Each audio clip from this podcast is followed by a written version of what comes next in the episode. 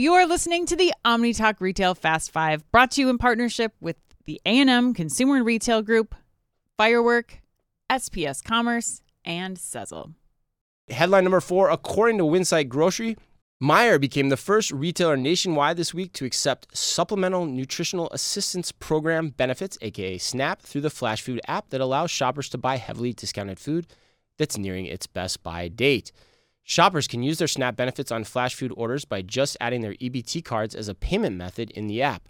Meijer first launched Flashfood in 2017 at its supercenters in the Metro Detroit area, and now the service is offered at all Meijer locations, said Flashfood's founder and CEO Josh Domingues in a statement, quote, we're incredibly grateful to Meijer for being our first partner to expand access to Flashfood with Snap EBT and for the industry-leading commitment to reducing food insecurity and increasing access to healthy food. End quote. And how much do you love this announcement? Well, I've been I've been loving Flashfood and this whole concept since we had Eric Tribe on the podcast two grocery shops ago, I think it was.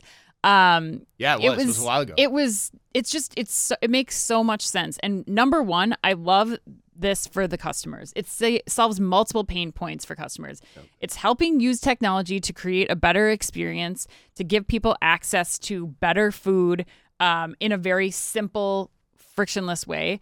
It also, I think, eliminates that you know friction for and providing some more discretion for those who are using snap and ebt programs. Like you don't have to you know you're kind of eliminating the the couponing and like paper transactions that are happening. You're allowing everything to happen in one seamless way giving people the access to quick convenient pickup for these types of products. Um, and then i think for the retailers like this is a reason to go to Meijer over another grocery store in that region. I mean, 100%. you have access to good i mean quality foods like stuff that can be you know meats and uh, products across the whole store produce all kinds of things um, and it's at a very low price point and you can see that before you go in there's no like digging in those random bins in the back of the grocery store yeah. to try to find discounts and ultimately it's less food waste which is better for customers and retailers and the planet. So I, I'm a huge fan of this concept and how simple they're making it. Yeah, I, I, I couldn't agree more. Like the fact that this concept, this technology platform hasn't rolled out to all of grocery or anyone that's in the grocery business still boggles my mind. Because right. the thing I took from that Eric Tribe interview, which I want to call for the audience now, is it's so easy to do. Right. It's a very easy implementation the way these guys have thought through it. It's really smart.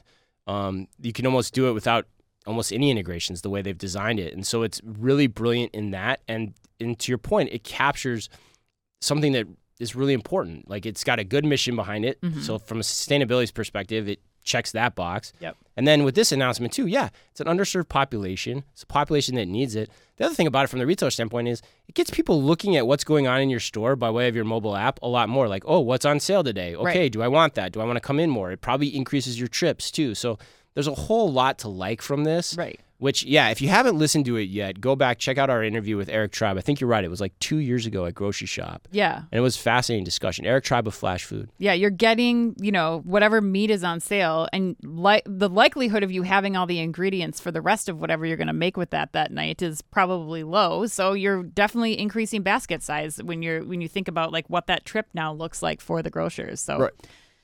good good things all around, Chris. Right.